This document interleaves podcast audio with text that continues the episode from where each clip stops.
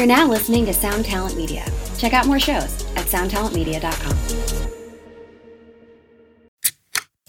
This is the Jabberjaw Podcast Network.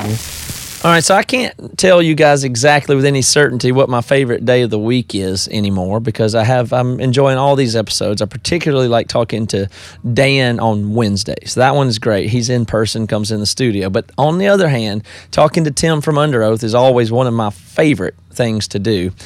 And uh, today, the the conversation was really good. I'm going to apologize for some spottiness in his Skype feed. He was just on his mobile from Skype.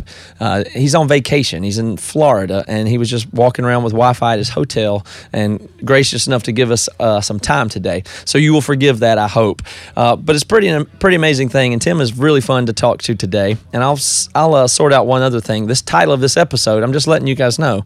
We don't have to. This episode may be about some more technical and specific, and it's not the most humorous podcast in the world, but we don't take ourselves that seriously here. And that's something I want to impart over time is that this podcast can be fun too. So the episode you'll have to wait and see, but Tim does actually say later in the episode. Uh, there's a direct quote from him: "Is I want to stab an old lady." So you have to find where that is. But that's that explains the title, lest you be worried about the, the goofy title um, on the episode today.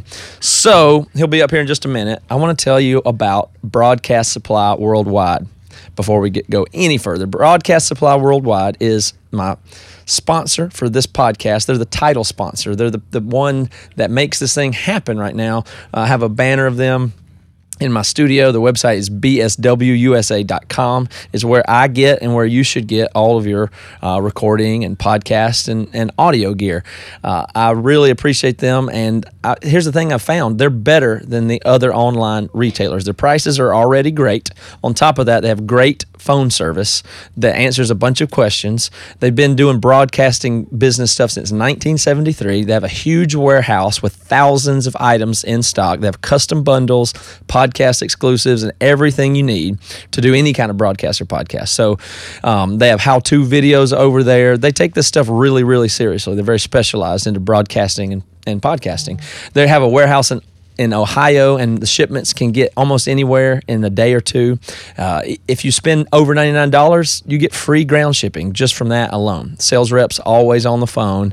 Uh, it's great. And I'll tell you what, this is what really takes the cake. Other than good service, good products, uh, help, and great prices, you get 10% off of anything you do in podcasting if you use my promo code DOWN. So it helps me and it helps you. And it's just something I would strongly urge everybody to do is go to bswusa.com and that's where you buy your audio gear. Thank you. Also, really quickly, joeysturgistones.com. They also sponsor this podcast and make great audio software. So go check that out, and I'll tell you more about them another time. But Joey Sturgis Tones, and I think Joey's going to come on the show, so I'm excited to talk to him about music, producing, and, and his company too. So, additionally, the only other couple things I want to tell you guys before we start in with Tim here, and that is uh, Emery, my band, is still doing a crowdfund at the moment. There's just a few days left in that and we've raised a ton of money. We really have. It's already been a, a total success. And I think if we could raise even more money, then I promise you, we will use it for good. We will do something good with it. There's plenty of places for the money to go around and more things we'd be able to do if we can push this thing over the top. I'm personally just hoping we may uh, raise the same amount we did last time. So, and we're very close, and it looks like we'll be more successful with our second crowdfunding campaign for this record than we were with the previous. So, all good news. Good news on this show and the numbers and the audience. Everything's going super well, and I'm genuinely and sincerely thankful to everybody for that. And then the last thing is, I just released, uh, just did a podcast for Tooth and Nail Records. Toby and I and Aaron Lunsford and uh, Billy Power have developed a whole show for Tooth and Nail Records, a podcast for them, and it's turned out great. Uh, maybe I mentioned it yesterday, but I might play the teaser again at the end of this episode. It's going to be amazing. We've got episodes about Under Oath and the time that they left Warped Tour and broke up or almost broke up. We have stuff about mewithoutYou, interviews with Brandon Ebel and Chad Johnson. We, we really go through and tell all the stories and folklore and legends of bands that have been on Tooth and Nail. I'm excited about that project. And so it'll be out really soon. The teaser is up now, and I ask everybody that would to please go subscribe to it and be ready for it. It, it help everybody out. Uh, thank you guys for being a part of this. Let's uh, go on to the episode. Here we go. Break you down, Dada. Break it down, oh, break it down. Break it down, oh, break it down. Break it down, oh, break it down. Break it down, oh, break it down. So yeah, we're on, we're on, we're live. We're making a podcast here. So Tim, I, uh, I'm, a, I'm a little, I'm a little frustrated and irritated if I'm really sitting here in my rainy studio in Seattle and you're on. Like last week, you were in L.A. walking around with palm trees, playing a show Yeah. for like ten thousand people, and then this week, am I right or wrong? Are you like at, at the beach cabana in Mexico or something? Where are you? I'm just sipping some freaking vodka soda with lime in this grand resort, son. Where are you? What city? Uh, um, Cape Canaveral, Space Town, and uh, where the space shuttles go off in Florida.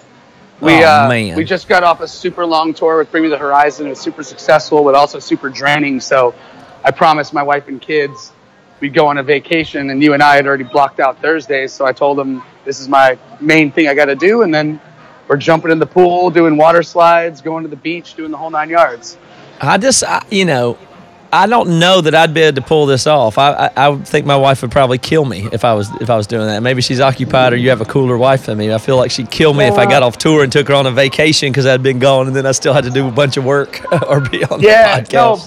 Elizabeth and Bridget are actually the same type of person, but yeah, they're they're, they're both super sweet, and uh, I've known your wife for geez, yeah, 15 years or 10 years probably, but yeah, they're about the same. She doesn't love it, but I mean, it's always a balance where you know she understands that the only reason why we can even come here is because of the things that we do, and you know, and she knows it's a passion of mine too to just kind of always be creative and doing stuff. So she's really good at supporting me, and I'm also really good at knowing like that fine line of when enough is enough and really making you know the Yeah. family the priority and just saying no and that's a huge thing Yeah, I've over probably the last right about years. that. You're probably right about that. There's one other factor that makes it go over smoother with you than me is uh, I come home from tour with Emery money, and you come home from tour with Under Oath money. So that that's true. gotta help. that's true yeah I, I come home from tour and take her to Red Robin and, and say, "You better not complain." this half meal better be enough yeah, it better be. That is No, that is too cool, but it really does. It does bring up the question of like just the whole thing of balancing work. I mean, because you're you're doing work now, and, and I know you said this is just your thing, but you were also you just texted me. you were on a, another call before this, so it's got to be hard to do. But the problem I have, and maybe you have the same one, is all of my work stuff is with my friends and people I like and people I know. Yeah. And so it's gotten to the point where that's so blurry that I don't. I I just there's just no difference, and and and every almost everything goes through messaging and text these days for me. Email's so slim that I get texts all the time from people that I send that I seem like a jerk if I'm ignoring. But so much business comes through very very personal channels for me, like phone calls and texts. That seems like everything I do is over that, and there's just no distinction. I, I, I'm not doing a great job of managing it, to be honest. So yeah i mean i think it's tough. I mean i think that's something we all have to battle and i really think the larger component of like just work and personal always melding is it, it's cool right? So like the funny stuff that you can talk about is just everything i do is deductible. Like i'm Yep. this vacation's deductible. I came here to not only work but i also run my wife and kids but then i have other jobs like within this context. So this is my mobile office. So it, it's really interesting when you you know go to do taxes and you're like pretty much everything i did all year had something to do with work and you just want to be like a really honest dude but you also recognize like everything every meal i buy every drink i buy it's generally somehow related to work because i work with all my friends and that's like the best part the worst part is you don't have friends you only have yeah, that's what that's what I keep wondering. I say, wait a you minute, know? are these people my friends, or uh, maybe they're not my? Like I think of them as they're my friends. That, that's like fundamentally question. Like, wait a minute, are me and Tim friends? Are we friends? Are are me and Toby friends, or is am I just Yeah. valuable to him in business? I mean, I don't even know. Sometimes I get that freaked out about it. Yeah, I mean, I think like I mean, and I think the litmus test there is like you know, you and I talk more now because obviously we're doing a weekly podcast for you know the next three, four, five weeks or however long Yeah. we do, or keep it going or not, uh, depending on whatever. But you know, I think we talk more now than we ever did. But for the you know eight or nine years, we were just label mates. Like you and I would just go chill and grab beers and like geek out on guitar gear or touring ideas, and you kind of managed Emery, and I kind of managed Under Oath alongside our respective teams, and still kind of do. You manage Emery actually now, and I still am just kind of the guy in the band that does more than maybe some other guys in the band. Um, Yeah. So we, we would we were always friends for a long time, but then yeah, as soon as there's mutual interest or a creative collaborative idea, now we're talking more and more and more. So I think that's up friendship, and it also complicates it when things go weird. Um, Yep. Uh, that's true. yeah, I mean, when Under Oath broke up, I saw Grant and James and Chris regularly. Never really saw Aaron and Spee. Obviously, Aaron was in Paramore and Spencer lived in New York, but all in all, we were still friends. But now that we're touring again, it's very much, you know, the, the intensity and the frequency of friendship uh, has been doubled down on by professional interests as well. So it is a Yeah. really interesting scenario. And some people, I guess, like to have a work life balance, but it's just, I don't know if that's even, it doesn't even make sense other than I need to put my phone down when I get home in the afternoon. I understand that. But it's, you know, a lot of people like to have their categories very separate so they could just get away from work and stuff like that. But for me, it's just kind of always been the opposite. I'm always looking to involve more people I like. And I think that's what friendship is. It's like being in war or battle or doing a, uh, you put your heads together and move in a direction and then you become you, you have a relationship. I mean, even marriage is that way. It's like Yeah. we've partnered together to accomplish a task. We've decided some things that we're doing and some things that we're not doing. Here we go. And then closeness and relationship Yeah. are forged in that. I don't like I have no social life that I think of as ha, my friends that are I just engage with for the sake of pure friendship. I don't really I don't even know if I have that. Yeah. There's no random accountant that you only see when you guys have your movie dates once a month. Like that just Right. doesn't exist for you. That's right. Or me. Yeah, and I think I think the difference is like a lot of people need to separate work and pleasure because their work isn't pleasurable. It weighs them True. down, you know. Um, and I think for me, you know, I work with you know all of my friends. I mean, I'm in a band with five of my best friends. I work for Andy Mineo as part of his management team, and he and I have become I similar thing. Andy and I were friends for years. Then we started working together, and I started helping him build his career. And now we're really, really good friends. And it's just because we have to talk more and we have to like learn each other's things more. But we were always friends, mm-hmm. or at least acquaintances. I would, I would, you know, venture to say. But now it's escalated to a point where we're like our entire team, Zeke, Dell, we have this super rad like A squad, and we all pull different weights. And, and we've become really good friends over the last year just because we've had to talk almost every day or multiple times a day. Um, and similar with King State with Nate, uh, you know, Nate Young from Anberlin, who I don't know if we've talked about that on your podcast or not, but you know, we're brother-in-laws. We've been friends for like 18 years, and now we're business partners. And it's it's really just a natural progression because I think the difference between people like you and I and everyone else in our circles and like a normal nine to five job is like we work twice as much as people we love, and I think that's the difference. You know, Yeah. and I think there is like some scenarios where yeah, I might make more money than X guy every once in a while, but damn sure I've worked three times as hard as that dude. So when you break it out hour for hour, Yeah. I'm probably making minimum wage. I've just worked 10,000 hours for five years and got nothing for it. you know what I Yep. mean? No, that's for sure. I think that's, That's- really good perspective to keep. that doesn't ever make you rethink what you do, right? I mean, you went you at some point when Under Oath stopped, you were looking at what I would call going straight, or no, like you were looking for a normal job. Yeah, I had a normal job. You were trying to And we- build that with merch Yeah. line and stuff. Yeah, I mean, I worked for my friend Nate for five years, and James, our Uh-huh. guitar player, still works there. And all of my best friends work there. Jay from the Almost works there. Yeah. Um, it's just a great company to work for and to work alongside. But yeah, I mean, I feel so burnt out on the entrepreneurial, build your own thing grind that they just need that consistency. And by the time I started working for Merchline, I was there. I felt like I was there. You know, um, I felt like I was in a spot where I had toured for so long and, you know, just kind of got burnt out. And, you know, if you go out for one or two tours a year and you make decent money, it's one thing. But when you have to tour 10 months a year just to pay your bills, that's another. Um, and we just got so burnt out. We had families. I was just like, I just need something that's consistent. And you know, I built my life around that too. I mean, when we all bought houses or had a little bit of a good pocket in our career, I specifically remember going, I want to be able to survive on like a fraction of the money I'm making this year because this year is not the norm; it's an exception, and I have to prepare for that. So I bought a you know a very I, I have a nice house, but I bought a very modest house in comparison um, to what we were being offered by banks and things like that, and just all in all, just kind of built my life to where I could go somewhere and make a specific amount of money, a reasonable amount of money that anyone can do that works hard and still live comfortably. And that's what I did. And I did that for five or six years and really just started getting a little stir crazy. And I think Really? the one thing, yeah, and I think the one thing that we I realized is like when you own your own band, when you're when you co-own your own band, um, you own your own businesses, you become really unemployable really fast. And I think like people like you, I mean, I can't imagine you ever having a manager and then a assistant manager and then a department manager that you have a hierarchy of like Matt Carter shows up here, he does these things. When he steps over here, he gets written up and gets deducted or gets PTO. It's like, dude, if I want to take two weeks off, I just take two weeks off, you know? And it's up to me to make sure the ship doesn't go down. And if it goes down, then I get fired. And I think that's a really cool, um, you know, dichotomy because I think I thrive in those scenarios where I'm Uh, that's interesting. I'm never I'm never not going to come to the table and get the work done. But sometimes I'll do it at midnight, and sometimes I'll do it at 5 a.m., and sometimes I'll do it from 12 to 5 or 9 to 5 like a normal person.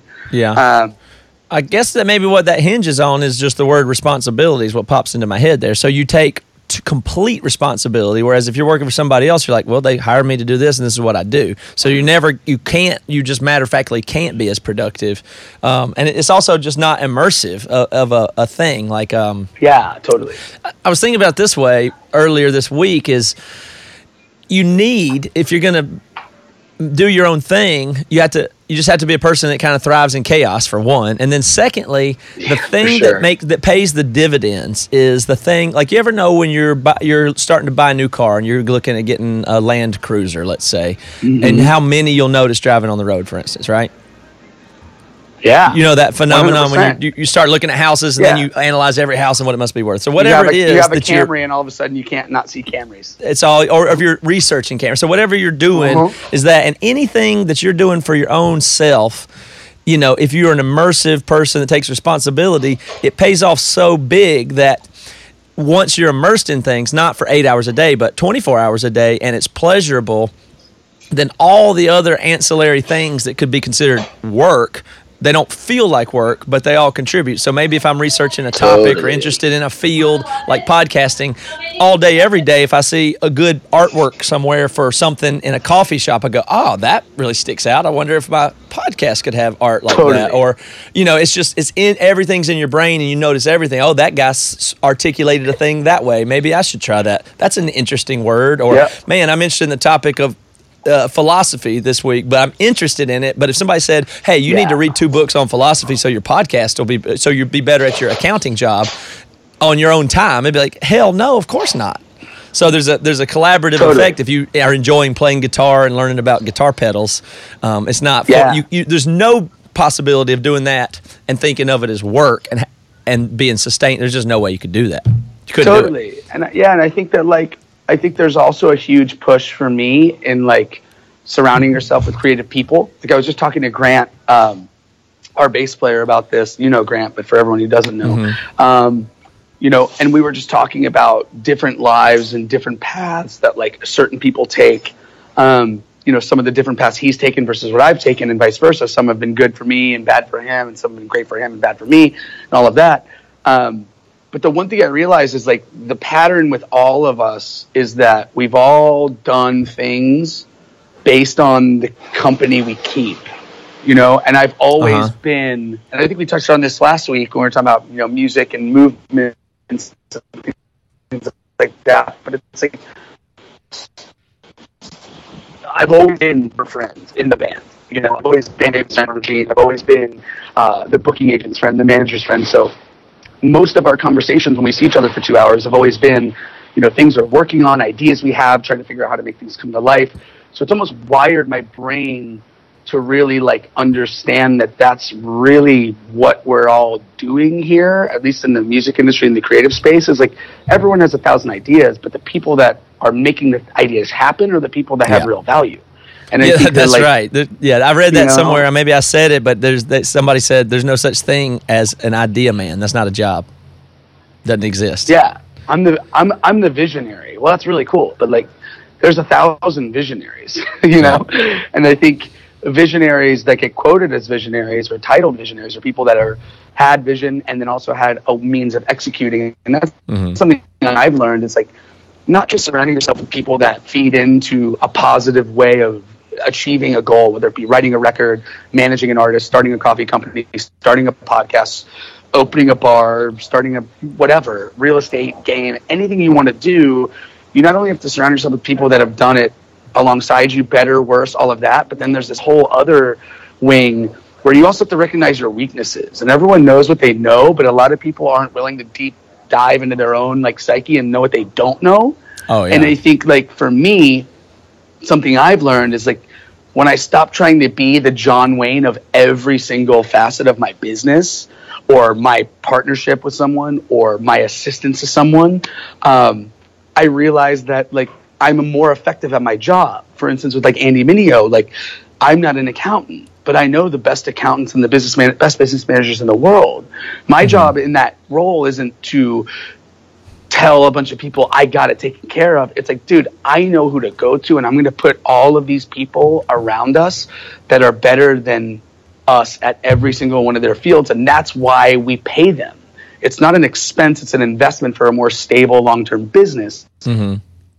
Similar with King State Coffee Company or Bad Christian or Break It Down the podcast. It's like you could do all of it probably, but you do the these two things that only you can do and not rest and learning your weaknesses and your strengths and That's going right. I don't want anyone to try to touch my strengths, but I definitely am fully okay with talking about my weaknesses, and I would more than gladly give that up along with a bunch of my own money, just so I don't have to deal with it and I can run in the one way that I can do. Yeah. and that's really important, and that's where people get held up. Is you yeah, people but people hear that wrong. everywhere.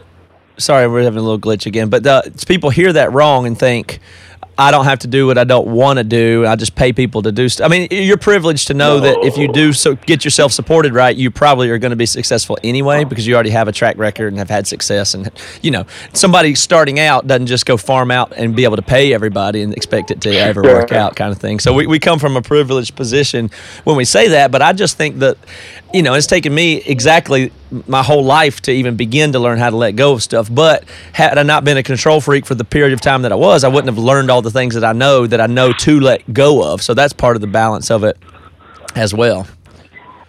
You know, you like. I, I never say There. Accounting. yeah, I don't know anything about accounting. I say, well, I, I know a pretty decent amount about accounting, and I hate it. Is what I. That's what I know. It's not. It's not that. well, that's not my expert field. I mean, I, I do Yeah. get it. I hate it. Yeah, You know, basically. Totally. I mean, I've done accounting for two businesses now, and I know that it's a chore and it's not something I enjoy. But beyond that, there's other people that are better at it, and I lose Yeah. money every year that I try to file my own taxes by myself because someone else knows how to do it better. Someone else Yeah. knows how to manage purchases better or financing better. So it saves you money in the long run. And I, yeah, you only know that because you've already done every single aspect of the business Mm-hmm. yourself for a decade, and now you can really have honest introspection as a Mm-hmm. I- I business don't know if- owner or an idea man or a visionary. Yeah.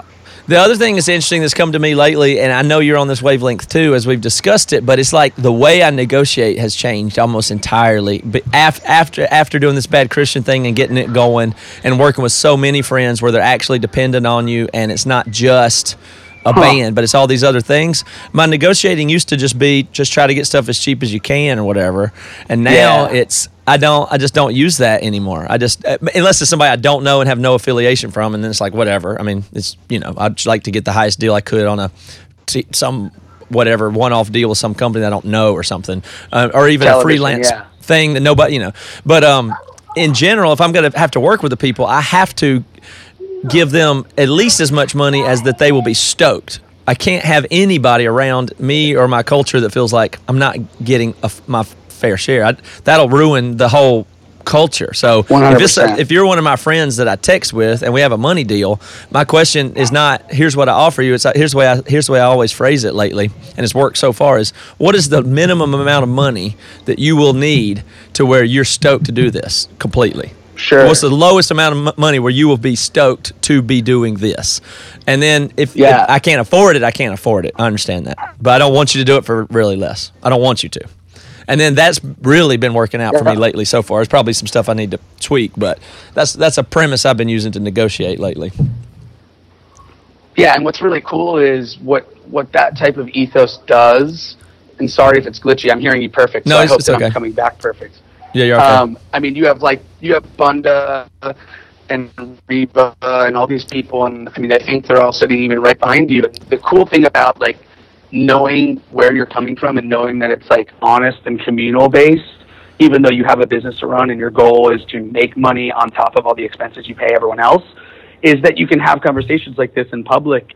And there's not anything weird. You're not talking Yep, about that's right. well, how do I get a raise? Like, what if I, what if I'm the ad guy and that we go from uh, $25 million a year in ads to 500 million? Like, how am I going to get compensated? Like, there's a very clear dialogue of like, dude, I got to make this ship float, which means I can't give you everything you ever want because if I gave you that, like, nothing works. But there's also this really cool thing of like, I'm not coming at you to get the most out of you for the least money I can pay you, and make you get a second job around Christmas, and I'm just sitting here bawling, you know. And I think Yeah. that's really important. And like, we've always run our businesses like that. I mean, as me personally, and then Under Oath and all of our friends, it's like. I remember Randy coming to us in like 2005, going, "You have the highest paid crew in the scene. Like, what the hell are you guys have always doing?" been crazy with that. Yeah. And it's like, but these people make our show go off without a hitch. And beyond that, like they're my friends. Like I know I could probably get a drum tech for four hundred dollars and an internship credit from some drum school, but like no, like our dudes are gonna make like really, really good. What do you pay a drum tech range? You don't have to say a Um, specific guy, but what kind of what kind of money do you pay a drum tech? Uh, drum techs normally, I think in our area, get between 500 and 700, I would say. Uh-huh. And we're at about a thousand. Um, and I don't have anything about money. Like, I don't care about money. I, it, I think when people get weird about money, it's because they care too much. It's like, Yeah. you know, someone constantly drilling home that they they're not an alcoholic it's like oh then you're actually the alcoholic you know it's like i, I think people that can't just be honest about things uh, have some weird issue with it but yeah i mean we pay everyone in our crew makes a thousand dollars a week or more And which is more money than my dad's crew? ever made in his life How much? So how many people are on your crew? Uh, six. So Uh-huh. we have probably about ten thousand to eleven thousand dollars a week just in personal salaries My God. for our people that are our friends, just to make our, our show happen. So people hear, Mm-hmm. oh, they made five or ten or twenty thousand dollars last night. It's like, dude, yeah, we spent all of it on like everything the lights the truck the crew the bus and so i mean it's really funny i think aaron lunsford even touched on that in his book that he wrote he's like everyone thinks we're rich and under oath is probably the closest band to being rich from our scene because they kind of became the biggest for a minute and even Yeah. those dudes finally just started making like what's considered good money now Yeah. we're and and I, I don't complain at all but it's funny because you know you'll see a million dollars come in in like six months and 80% of it is just gone and then That's- the other yeah. 20% of it's split seven ways yeah. you know between your manager and six members so it's like there's there it is a it is a tetris game but yeah i mean it's like those dudes crush. And like and and those are those things come from you know just long lines of figuring that out. And you know back in the day we pay always paid our drum tech six to seven fifty.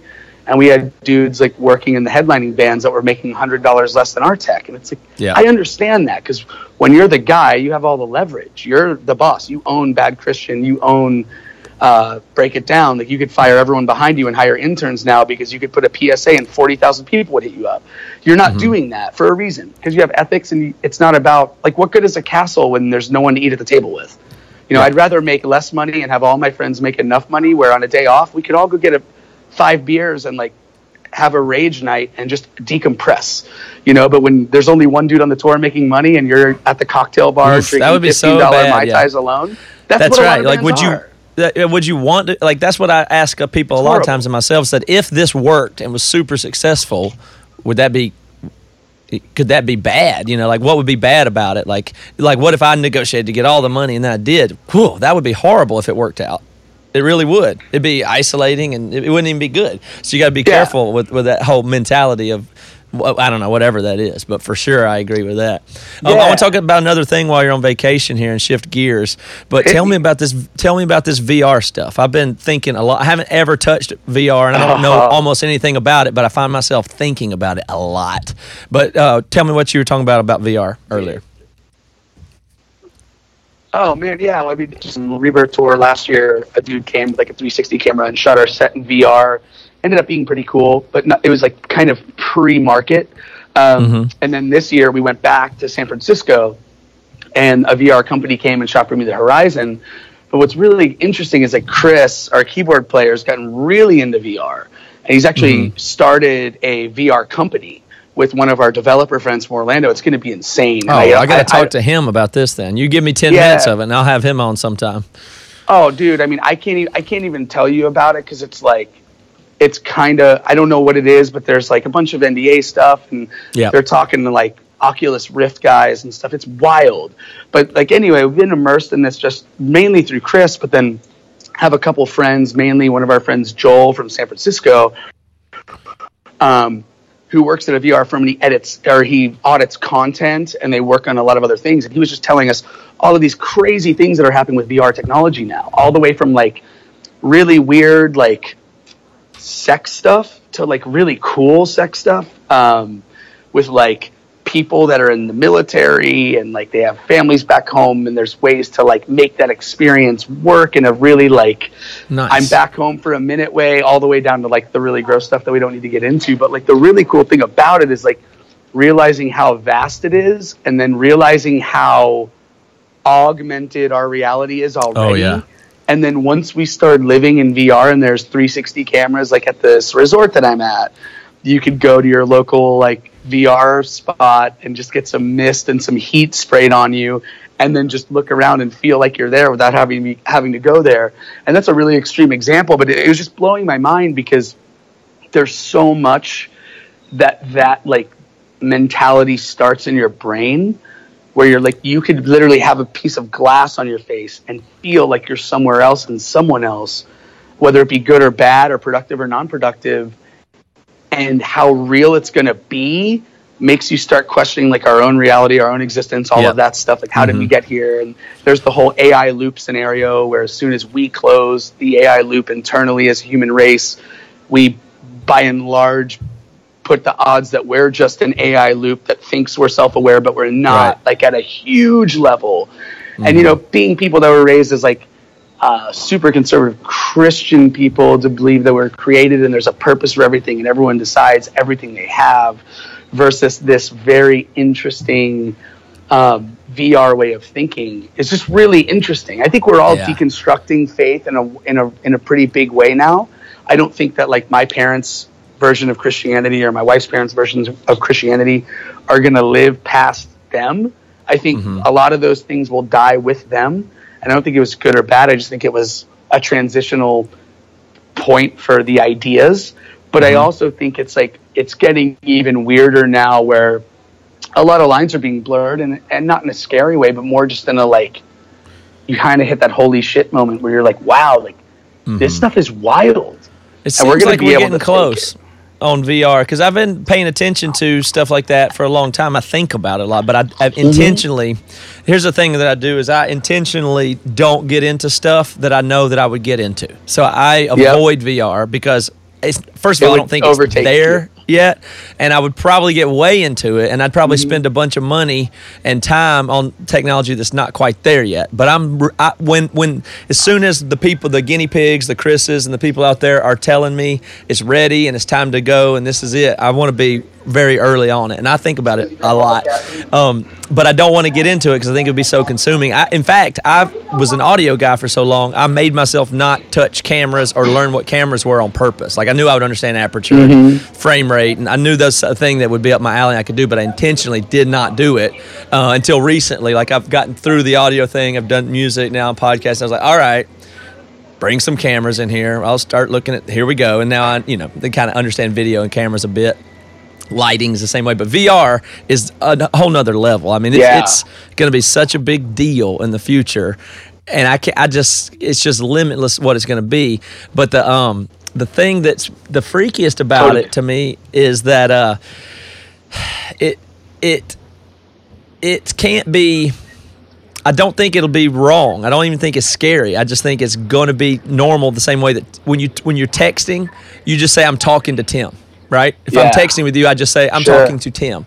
And no and Yep. the first time texting came out, you just said, "What do you mean you're talking to him? You're just pushing buttons on a phone and sending some words across the That that's not talking." Is what anybody would you would have felt that was really foreign the first time you ever could have messaged somebody to refer to that as I'm talking to them would have been bizarro.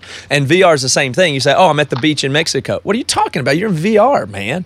But you will be you it will Yep. become that will blur so far that it would just won't you know you can say i'm doing this thing online and somebody else would say no you're sitting on a computer. No i'm i'm doing whatever i'm doing.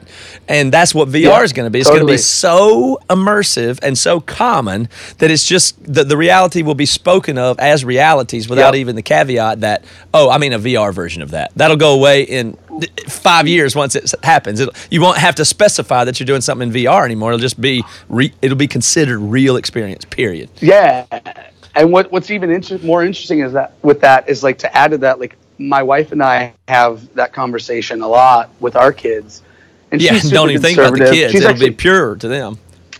yeah, she's not she's not super conservative, but she's definitely like less into like dream casting, like the weird, like small uh, nuances of our life that will die with us and our kids won't ever know. But even like thinking about like my kids are gonna grow up with like weed being like beer. it's like yo let's get like three beers after the show like no problem you text your wife like hey babe love to talk grabbing some beers with matt i'll call you after like Yeah. that's gonna be the same thing with weed with our kids they're gonna be like yo like let's go to whatever and like smoke a blunt and then like let's go check out a movie and it's gonna be completely commonplace That's true, yeah. and then like even with the whole like homosexuality thing that everyone's still up in arms about it's like dude my kids are going to grow up and not even know the difference they're just going to know that Yeah. there's the one choice which is left and one choice that's right and like not like correct as in left and right Yeah. as in a direction um, and that's basically it and it's not Yeah. a good or bad or like this big to do and race and all that i think we're just constantly going to start ironing these things out i hope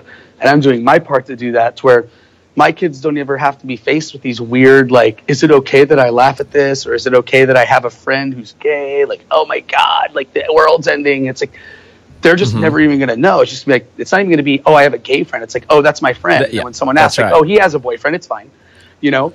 Um, and so it's really interesting. And then the vr thing is like like you said that whole um, adaptation of that just being normal is going to happen and then like i think it's going to go even further just similar to gopros but imagine a vr gopro where instead of watching an underoath show in vr you can be me.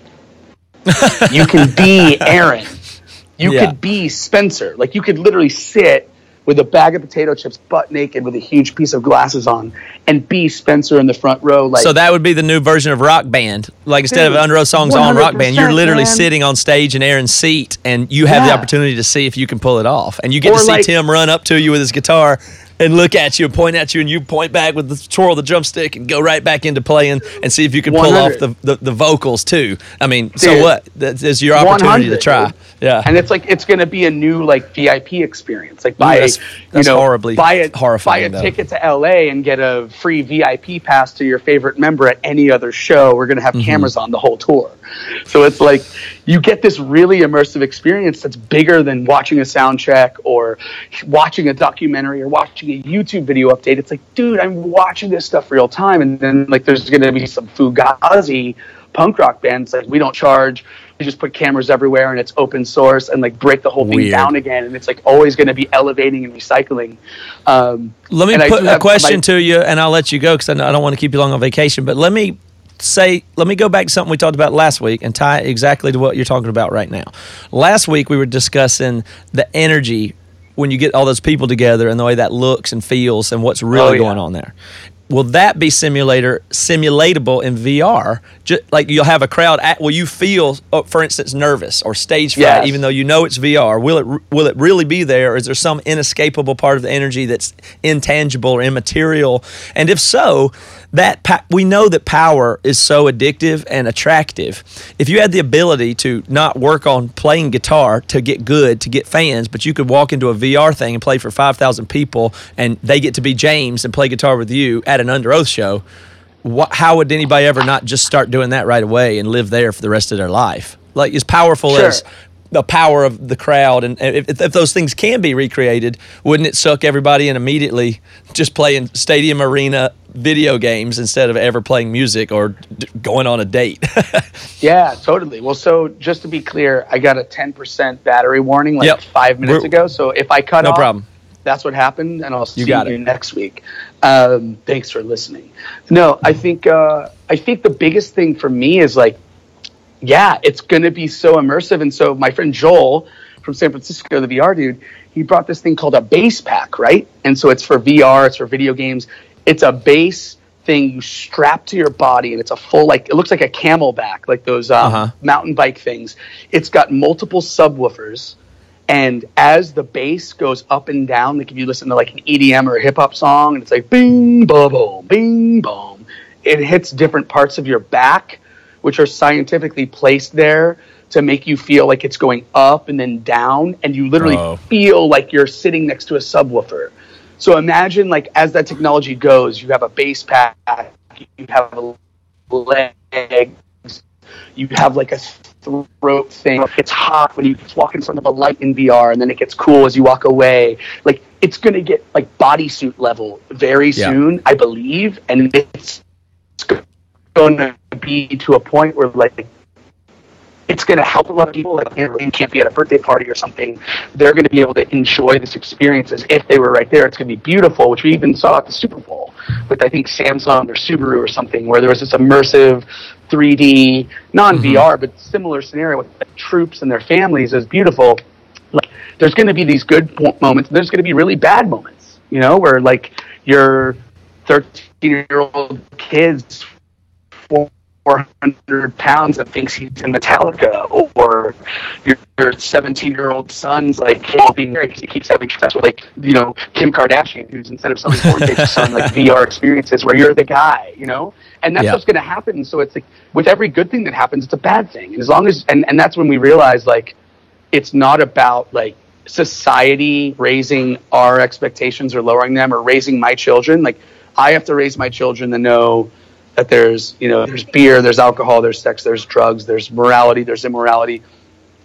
And you know they're gonna have a curve that i don't have as they grow into their things. They're gonna be like oh that's my old fashioned dad versus going i can't believe my dad instilled this. I'm so glad i haven't done all of these things. I was able to achieve all of these things. And that's really my goal. But you're right. I think the vr thing is going to have a lot of like very damaging effects in the gaming lackadaisical world. It's also going to have a lot of beautiful effects, and there's a lot of mm-hmm. people in the VR community that are know that porn and disgusting things and murder scenes and like all like dude everything you can imagine which is Yeah, crazy everything. Yeah. like you could be like dude i just always wanted to like stab an old lady and someone's gonna like give you the opportunity to like murder Yeah, but that's then Westworld then- too, yeah, then not go to jail yeah. exactly mm-hmm. it's like we're almost there Yeah. and so as you see in that it's like there's a lot of bad people and there's a lot like a few good people and i think there's a lot of people in Always VR wanted that to know stab an old lady. yeah That, we can uh, title the episode I've that never wanted like. to do that. yeah, old lady gets stabbed on Break It Down podcast with Matt Carter, only in virtual reality. Uh, but yeah, it's just one of those things where it's going to be there, and there's a lot of cool people that are understanding that the porn industry, just like movies, just like the internet, is going to be a huge industry, and they're actively working to equalize that and know that they can't stop it. So let's just make sure there's enough light where, where there's a lot of dark, and I and I Mm-hmm. really enjoy that, and I think that's really important.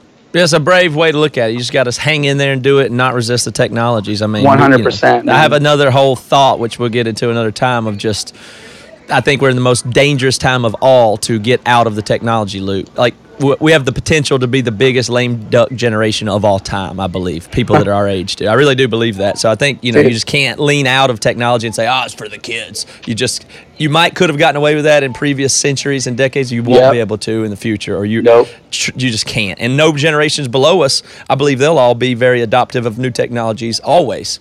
You know what I'm saying? So that, that one gap of people like us that grew up the time we did without the internet before this tech revolution, we're in the Yep. the most danger of anybody of being obsolete 100%. beings. But anyway, right. thank you for giving me your time on your vacation. I hope you have a great time. I'm Dude, thank enjoying this very much, and we'll talk to you next week about whatever we can come up with. It's my pleasure. I'll talk to you soon. See you guys next Thursday. Thanks, Tim. All right. See you guys.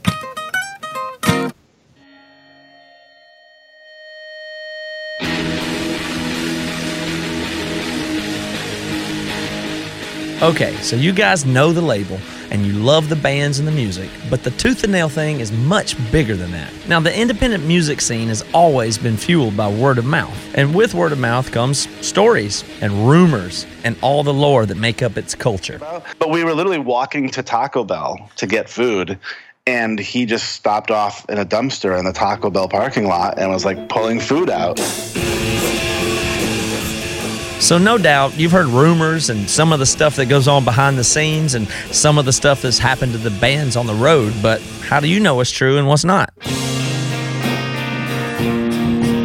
Chad said, Chris, come with me, grab your acoustic guitar. And I, I didn't really know what we were up to and kind of threw me in this tent and there was people there. And I said, what am I doing here? And he said, well, you're going you're gonna play dashboard songs. People are going to love this.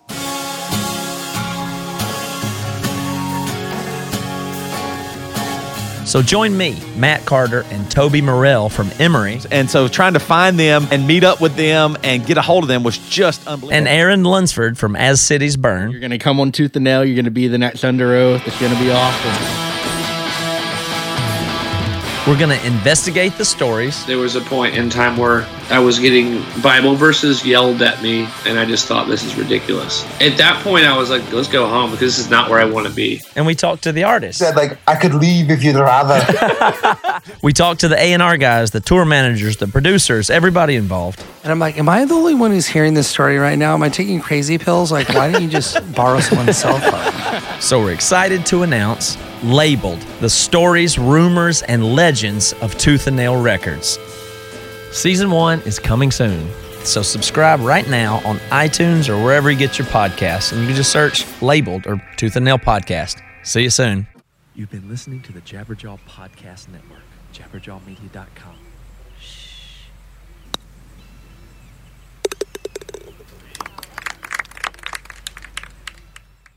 That's what ransomware is all about. It's psychological pressure. Ransomware, when your computer's hacked into and your data held ransom. Attacks are on the rise, and Russian gangs are making billions of dollars. The moment I got that message, I knew our greatest fears that we ever have are starting to come true. The post Cold War era is over. Dot com, the hacking.